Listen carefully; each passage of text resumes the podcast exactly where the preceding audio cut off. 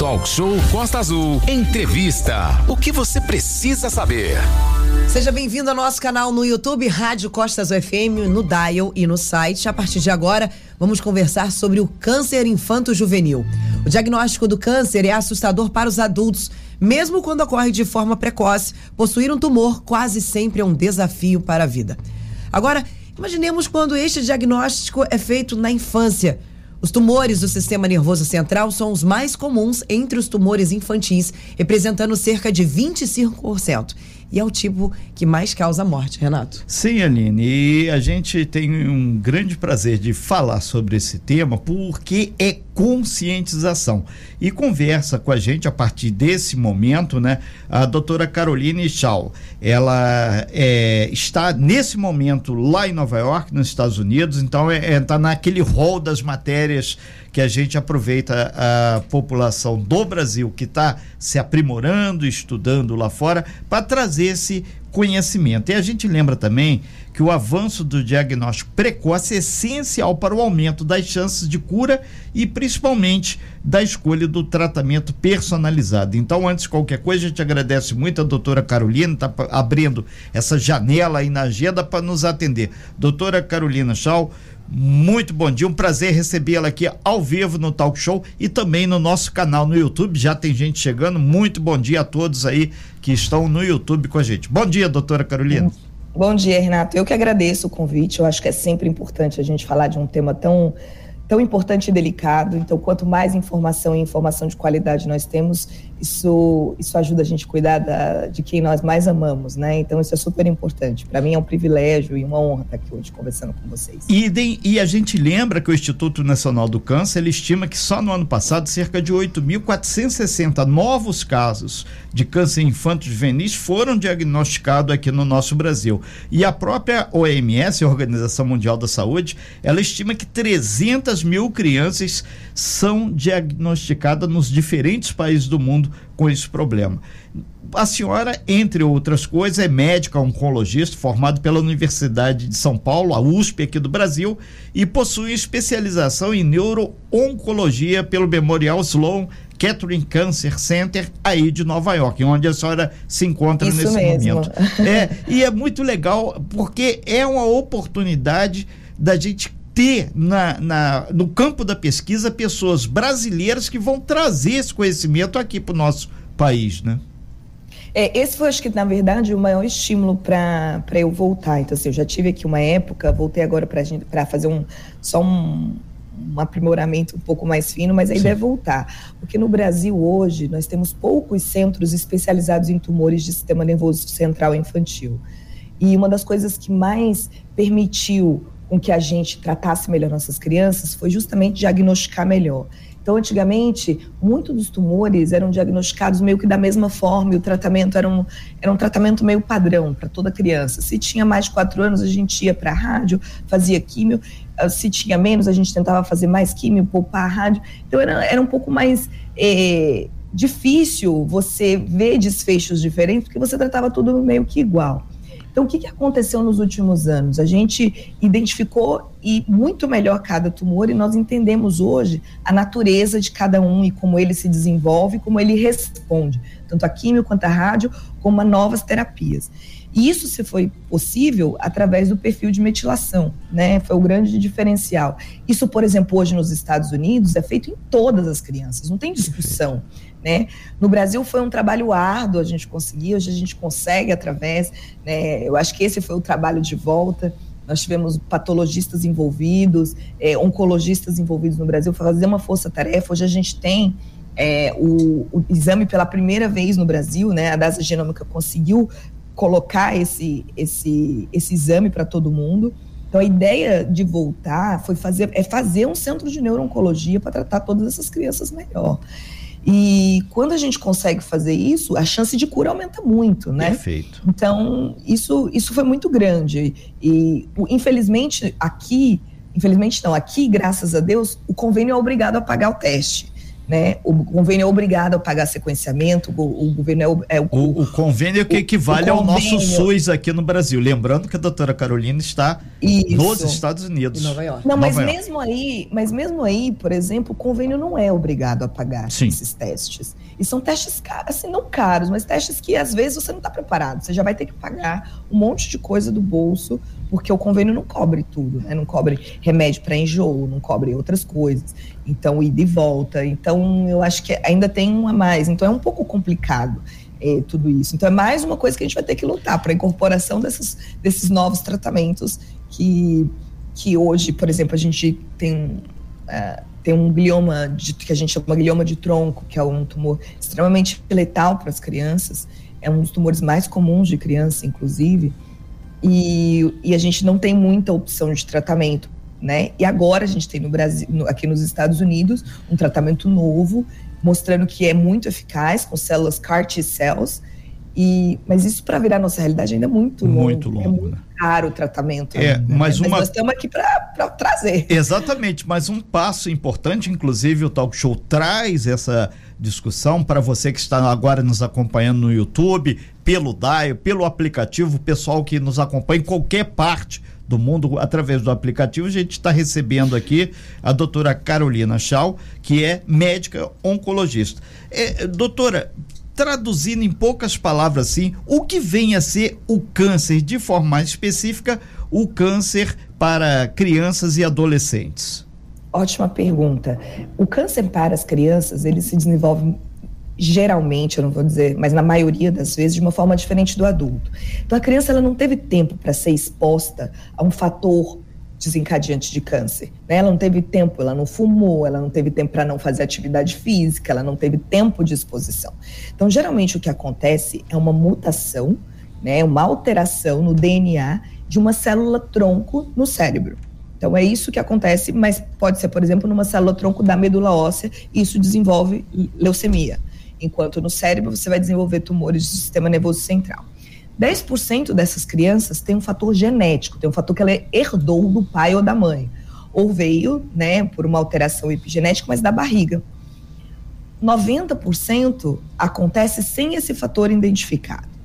E você vai me dizer assim, Carol, mas por que isso acontece? Eu falo que o que na medicina a gente não explica, a gente chama de azar até a hora em que a gente vai ter a resposta. Então a gente ainda não sabe por que, que essas crianças, 90% delas, tiveram esse estralo, sofreram uma única mutação, e depois podem sofrer outras, e aí desenvolve. É como se o câncer fosse uma célula muito potente, que na hora que ela tem essa mutação, ela perde a capacidade de parar de se dividir.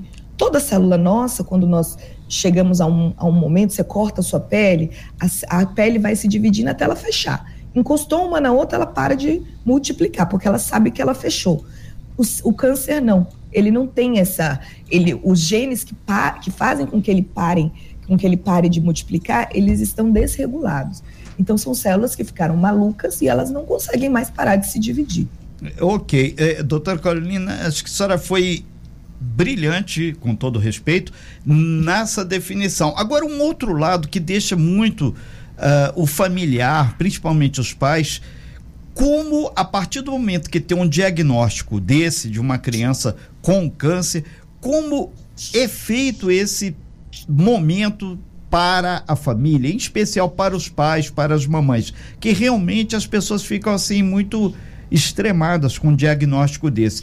E é, a gente sabe que no Brasil, a Rádio Costa Azul tem, através da, da, da sua abrangência, pegamos muito mais do que no eixo Rio, São Paulo, Brasília, BH e Belo Horizonte. O restante do país é difícil. Por isso que a gente tem esses polos de excelência feitos em São Paulo de tratamento para esse tipo de é, doença, né? É, mas eu, eu acho que nós temos uma, uma dificuldade de formar um polo porque o mais importante é ter uma equipe multidisciplinar. Então, Perfeito. primeira coisa, quando, quando que você vai desconfiar de alguma coisa? Que às vezes a gente tem um retardo no, no diagnóstico. Então, assim, não é se preocupar, meu filho está com dor de cabeça, vou para lá, porque não é isso. São coisas que não passam. Então, seu filho começou a reclamar de uma dor de cabeça todo dia, cada dia está mais forte, começa a se associar com enjoo, com vômito, com alteração da visão, isso são fatores que você tem que pensar e levar o paciente para a emergência. paciente geralmente é diagnosticado numa emergência, dificilmente ele é diagnosticado pelo pediatra geral. E aí a primeira pessoa que chega é o cirurgião. Né? Então ele, é, ele chega, o paciente faz uma ressonância e o cirurgião toma toda a, a, decisão. E essa é uma grande diferença, por exemplo, do que a gente vê aqui é, nos Estados Unidos, nesses centros, que, que é justamente quando vê uma imagem, o cirurgião discute com o oncologista, com o radiologista e com e, e um pouquinho depois entra o radioterapeuta na jogada. Daí a então, importância é muito, de, dessa equipe multidisciplinar. Porque, às vezes a imagem ela pode te dizer muitas coisas. Ela já pode te dizer que aquilo ali, por exemplo, é um alto grau. Então, o cirurgião, ele, ele não adianta só fazer uma biópsia, ele já tem que ir tentar tirar o máximo que ele consegue. Né? Não, a imagem pode ser de um baixo grau. Faz uma biópsia pequenininha, porque isso a gente trata com rádio e com químio. Então, e, e tem uma chance menor da criança ter sequela. Então, o mais importante é que as pessoas se conversem, né? E se está inseguro, porque a gente vive inseguro, né? Eu acho que, que toda vez que a gente começa a tratar numa, numa situação como delicada como essa, eu falo que a insegurança vai só viver na minha casa. Então, você fica inseguro, porque você quer dar o melhor tratamento. É como se fosse seu filho, né? Perfeito. E, e aí você precisa bater cabeça, chamar outro colega, ver, vamos e, e tentar chegar no melhor, no melhor diagnóstico para oferecer o melhor tratamento. Nós estamos ao vivo aqui no Talk Show com a doutora oncologista Caroline Shaw e ela está em Nova York conversando com a gente. Doutora Carolina, várias perguntas chegando aqui, várias intervenções e uma chama atenção aqui. Existe prevenção ao câncer nas idades iniciais da vida da criança, do adolescente e quase sempre prevalecem os tumores genéticos ou hereditários. E teve um, um, um amigo aqui que ele entrou em contato aqui pelo WhatsApp e ele pergunta: caso de leucemia em menina pode ser caracterizado um câncer? Ótimas perguntas. Então, a primeira coisa que eu acho que vale para todo mundo, não tem Sim. como prevenir. Infelizmente, para 90%. Quando que a gente previne? Quando o seu filho ou a sua filha já nasceu com alguma síndrome hereditária. As mais comuns para desenvolvimento de câncer em criança, que são identificados em criança, é a neurofibromatose. Então, se o paciente tem neurofibromatose, e a gente começa a diagnosticar ali por volta de, de um a quatro anos, ele tem que ser seguido por um neuro-oncologista sempre, nem que seja uma vez por ano ele tem que passar, porque ele vai desenvolver, muitas vezes são tumores de baixo grau, mas que podem precisar de tratamento, então eles têm que ser seguidos. Então, se você tem, essa é a primeira questão. A segunda, se você vem de uma família que tem uma história de câncer, né? Então, eu, meu pai teve câncer, minha mãe teve câncer, minha, minha mãe, meus tios, todos pro lado da minha mãe, você primeiro tem que, como pai ou mãe, tem que passar num oncogeneticista, fazer essa avaliação. Uma vez que você diagnosticou, você testa no seu filho. Então, eu tenho, por exemplo, pacientes hoje que com 30 anos diagnosticaram lifraumene e é uma área no interior de São Paulo, e São Paulo que tem um índice muito alto dessa, dessa mutação, e eles diagnosticaram tarde. Testaram no filho de 4, 5 anos, o filho é positivo, esse filho tem que ser acompanhado por um neuro-oncologista e por um oncologista pelo risco de leucemia, por tumor de sistema nervoso central. Mas isso é 10%. 90% das crianças não tem como prevenir. Leucemia é um tipo de câncer, ainda é o tipo de câncer mais comum, mas hoje, graças a Deus, não o índice de mortalidade por leucemia é muito baixo, porque a gente tem muito tratamento bom.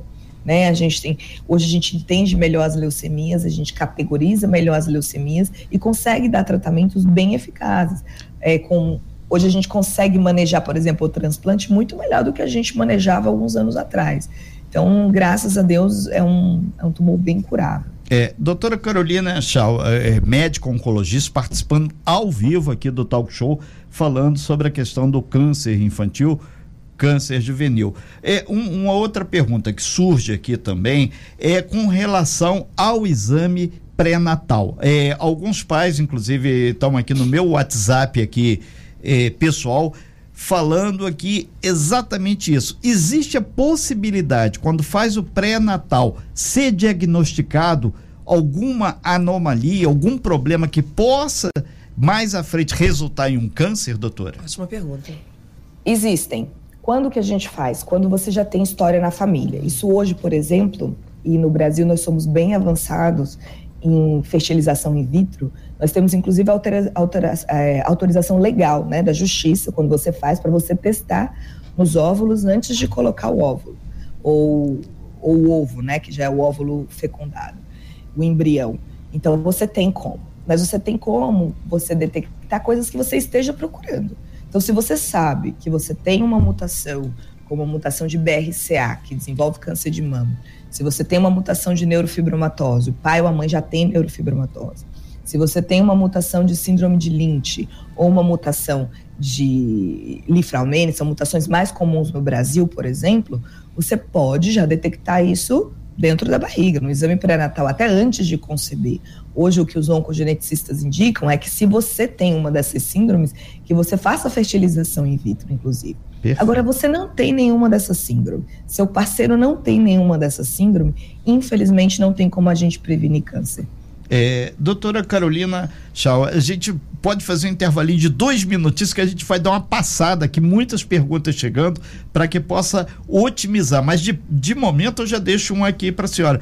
No nosso sistema público aqui de saúde do Brasil, o nosso SUS, muitas vezes o, o diagnóstico é complicado, as pessoas não estão ainda conscientizadas e a principalmente a, a, rede não oferta isso. Como podemos proceder? Mas daqui a dois minutinhos a gente faz isso e a gente vai passar aqui várias perguntas aqui. Aline. Inclusive, dá uma passada lá no nosso canal no YouTube. Você que está no nosso canal no YouTube, seja bem-vindo. Já já vamos conversar com você. Se você tiver alguma dúvida, pode deixar lá no nosso chat no YouTube. Estamos conversando com a doutora Caroline Chaú, falando sobre o câncer infanto-juvenil. Você que está no nosso canal no YouTube, seja bem-vindo. Você que também faz as suas perguntas através do nosso WhatsApp, deixa eu dar uma passada lá no nosso canal no YouTube para Roberta Ferreira. Grande abraço para você, Roberta Ferreira, escritora e pedagoga. Inclusive trouxe aqui meu livro, Roberta, recebi, viu? Vamos estar aí, inclusive, sorteando para os nossos ouvintes um livro desse para ajudar, inclusive. A Roberta tem aí o lançamento desse livro nessa semana, ela vai passar os dias certinhos para a gente, nós vamos estar enviando essas informações para vocês. Edilene Vieira, bom dia. Tem como prevenir o tumor infantil e o pré-natal? A, a, a, doutora já respondeu isso para gente. Luiz Cláudio Silveira, doutora, bom dia.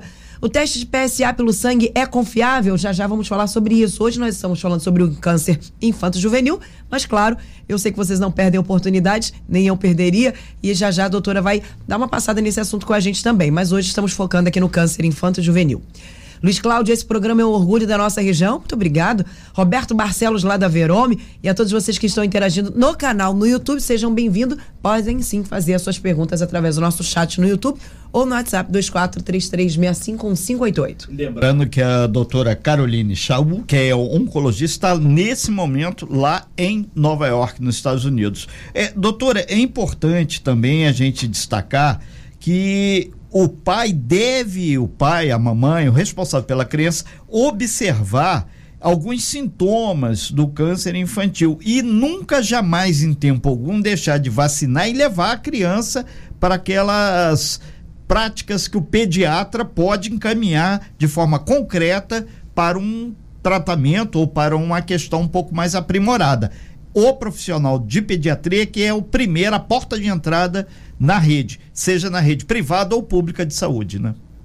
Exatamente. Grande, a grande vantagem quando você passa sempre no pediatra é ele notar suas alterações. Então, por exemplo, se você sempre leva a criança no pediatra, cada seis meses, uma vez por ano, ela vai ao pediatra, o pediatra olha a, a, pele dela, ver que se tem manchinhas novas, ver se tem alguma lesão nova. Aquilo ali ajuda o pediatra, inclusive, a fazer diagnóstico de algumas síndromes, por exemplo. Se a criança está crescendo, se ela não está crescendo. Isso é o que há de melhor para fazer uma prevenção adequada. Mas, infelizmente, os tumores, seja de sistema nervoso central em crianças, sejam as leucemias, eles dão sintomas muito agudos. Geralmente são sintomas de algumas semanas. Se você tem um pediatra em que você vai sempre e você leva, o pediatra vai conseguir identificar que aquela criança está diferente, né? Geralmente ela está mais, como a gente chama no Brasil, mais amuada, mais letárgica, né? mais lentificada. Se ela é muito pequenininha, e essa é a grande dificuldade dos pequenininhos, por exemplo, quando você tem tumor do sistema nervoso central, menor de dois anos. O cérebro, ele tem uma plasticidade, ele acomoda muito bem, né? Você tem um osso mais molinho. Então, o tumor vai crescendo, aumenta a pressão, mas a criança vai adaptando. Então, ela fica mais sonolenta, mas ela demora às vezes. A mãe sabe que tem alguma coisa errada, mas às vezes você vai no pronto-socorro e ninguém consegue identificar. Quando às vezes você identifica, o paciente já está com sinal de hipertensão intracraniana. O que, que é isso? Ele já está com vômito, a criancinha pequenininha, ela não consegue dizer que tá com dor de cabeça, né? Ela fica irritada, ela só chora, e irritada, irritada, às vezes bota a mão na cabeça, mas fica irritada. vômito que não para, enjoo que não para e, e a sonolência mesmo. Esses são os principais sintomas. Então, são geralmente agudos e em poucas semanas, né? E aí o ideal é que se procure realmente um pronto-socorro, porque às vezes é mais difícil você conseguir marcar uma consulta com o seu pediatra. Aline. Doutora, isso que você falou é importantíssimo. Nós, é, foi criado no Brasil os ESFs, que é o, o, a saúde básica da família, né? Que normalmente a gente chama de saúde básica. Esse projeto foi criado para justamente fazer o diagnóstico, a prevenção, porque tratar a doença é muito caro. Se esse Sim. projeto de saúde brasileiro tivesse dado certo, eu tenho certeza, uh, tivesse dado certo, porque eu digo, alguns funcionam bem em alguns municípios e outros não. Ah, onde você teria o apoio, né? Teria os médicos, os, as consultas ambulatoriais, as mais, né? Ginecologista, pediatra, cardiologista, urologista, é, seriam os, os, o padrão, né? E aí você tendo esse cuidado, como você mesmo disse, os papais levando de seis em seis meses as crianças ao pediatra, fazendo todo esse acompanhamento, é, dando as vacinas é, no tempo certo, fazendo esse acompanhamento real esse diagnóstico seria mais fácil. Mas, infelizmente, o que nós vemos, aqui no Brasil, pelo menos, é um, um time maior dessas consultas. Infelizmente, tem, não aqui em Angra dos Reis, mas já aconteceu, o time de você conseguir uma marcação de consulta era gigantesco, você acaba perdendo os tempos de vacina, você perde tempo de consulta. A criança, né, acompanhamento. A, a, desculpa, a senhora é pediatra também? Não, eu sou oncologista, oncologista. e depois fiz neuro-oncopediatria. Então, é, é, a, os papais e as mamães que estão me escutando agora, quando você, a nossa caderneta de vacinação, do acompanhamento da criança, você tem lá os ciclos em que o pediatra precisa estar acompanhando, fazendo a medição né, do peso, da altura, do desenvolvimento. Então, tudo isso precisa ser feito até um certo tempo, é de mês em mês, vai passando de três em três meses, isso. de seis em seis meses, depois a consulta passa de seis em seis meses ou anualmente. Então, neste período, dá para saber se a criança está tendo algum, algum problema no seu desenvolvimento. O que infelizmente. Isso é fantástico até você falar, porque, uhum. por exemplo, nas consultas iniciais, desculpa te cortar, Imagina, a gente faz o, o, perímetro cefálico, uhum. que é a medição da circunferência da cabecinha Exato. da criança. Uhum. Se ela cresce mais do que proporcional, tem alguma coisa errada. Exato. Entendeu? Você tem que tem indicação de fazer tomografia, tem indicação de fazer ressonância. É, são características que os médicos, né, os pediatras, os neuros estão preparados para entender, para saber e fazer esses exames que são importantíssimos para a formação da criança, para ver se a criança está tá dentro do, do do padrão aceitável, por exemplo, da medição, né, da cabecinha, para saber se o peso tá bom, se ela tá. É, é, porque tem mãe que fala assim: ah, meu filho come, come, come, não, não engorda. Então, são várias características que os médicos estão ali prontos para te atender e sabem diagnosticar se tem alguma coisa errada. Mas isso passa também da organização dos pais, a organização do Sistema Único de Saúde, de estar acompanhando essas crianças desde o nascimento até as, as fases as fases subsequentes, né?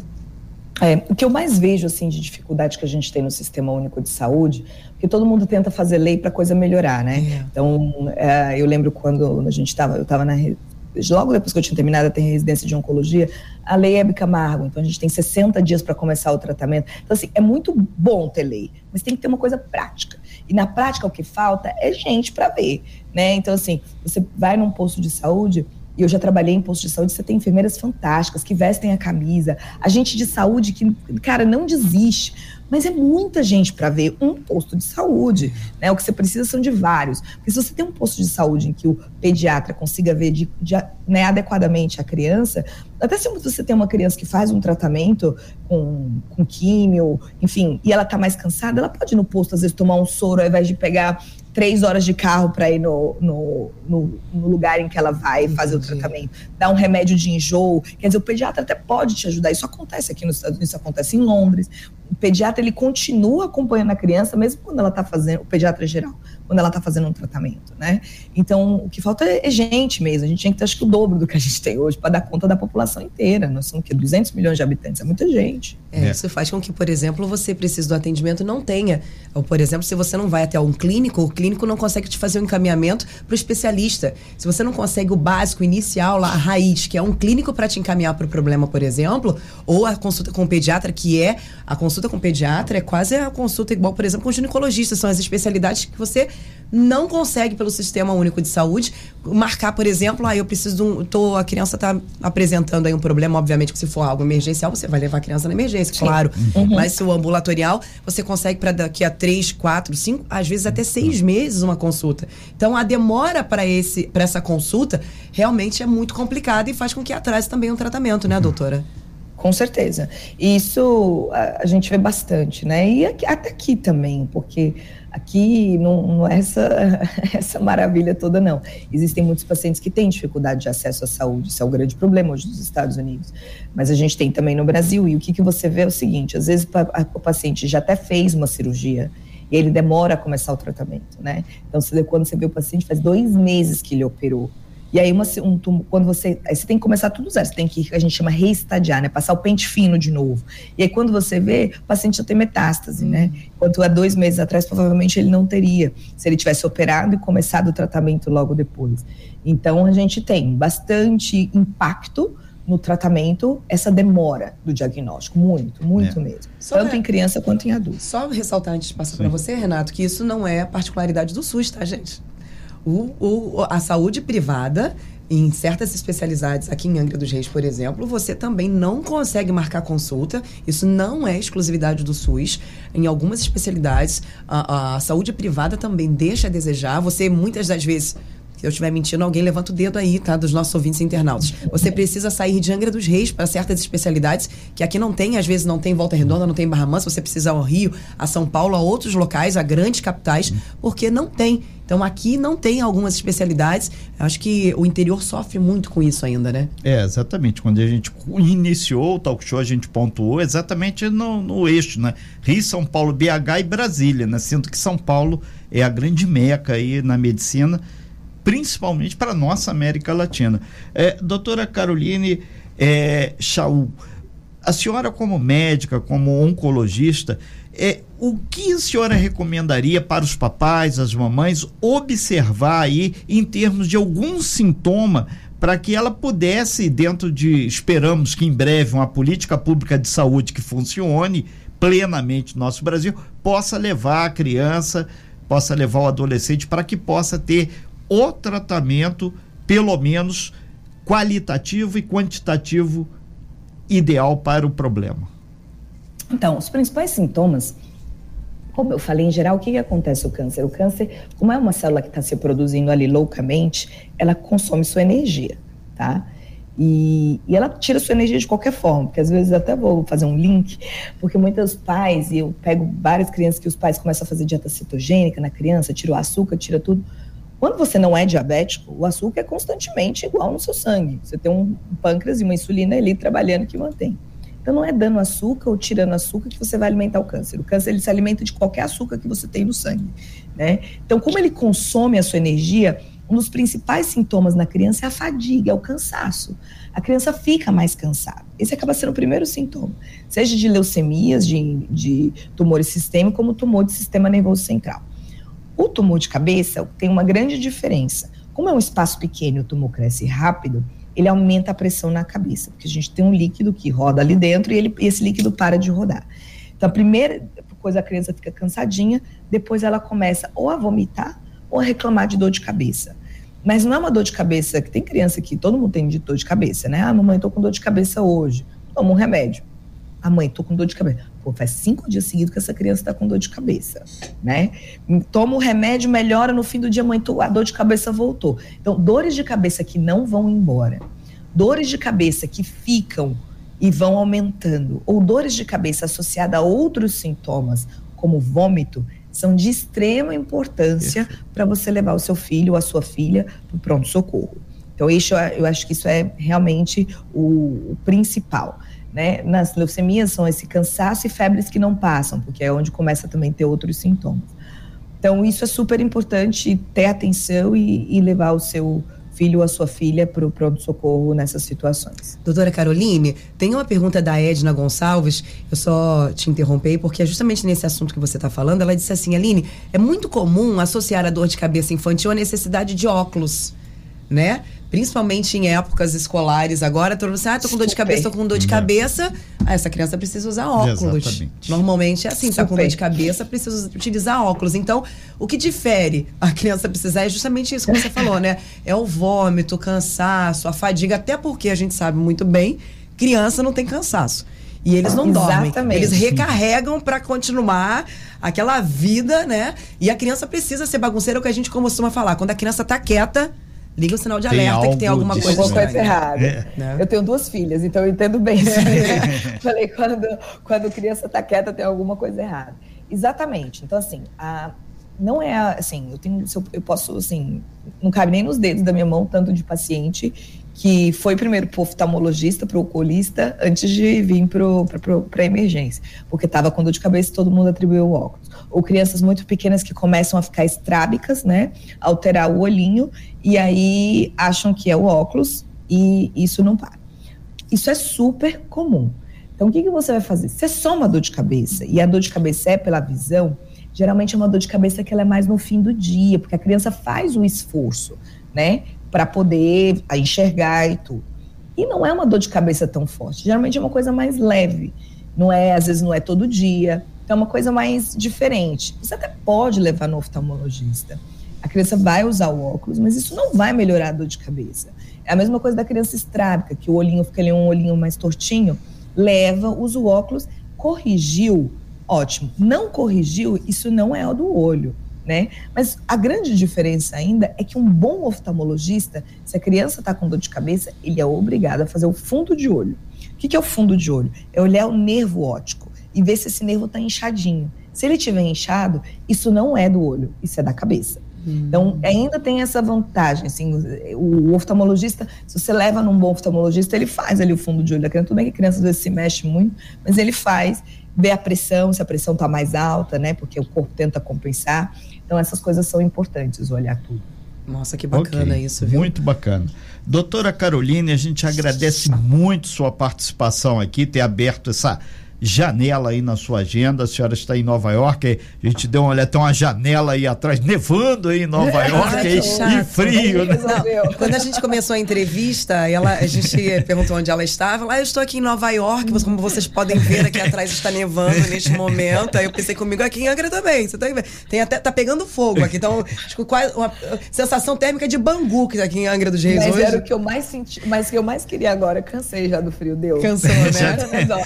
é. Doutora Caroline Chaú está em Nova York, é a nossa convidada de hoje, conversando com a gente sobre o câncer infanto-juvenil. Eu preciso passar lá no nosso canal no YouTube, agradecer a vocês que estão no nosso canal no YouTube, o Magno, o o Jaime está com a gente lá também. Só lembrar vocês, não desliguem, não saiam do YouTube, porque já já nós vamos conversar sobre a Grande Japuíba e todos os problemas que, essa, que esse bairro gigantesco, lotado de gente boa, tem aqui na nossa cidade. É, doutora Caroline Chau, muito obrigado pela sua participação. É, através aqui do WhatsApp, muitos colegas seus da área de medicina aqui parabenizando e, e focando que esse tipo de trabalho é fundamental e qualitativamente para o nosso país. Que bom que a senhora retorne com essa carga de conhecimento para ser aí não só um conhecimento é, multifacetado, mas transdisciplinar, que a senhora vai poder repassar certamente através de várias ferramentas esse conhecimento para que tenhamos cada vez mais uma saúde de excelência, independente que seja pública ou privada. Importante é ter pra saúde. Todo mundo. Exatamente. Agradeço demais o convite. É sempre bom dar informação, informação de qualidade. E se tiverem mais perguntas depois, eu estou sempre à disposição. Eu acho que, que é o nosso trabalho como médico, é, como, é um sacerdócio mesmo. A gente tem que tentar melhorar a saúde da nossa população. Sem fake news. Talk show. Você ouve? Você sabe.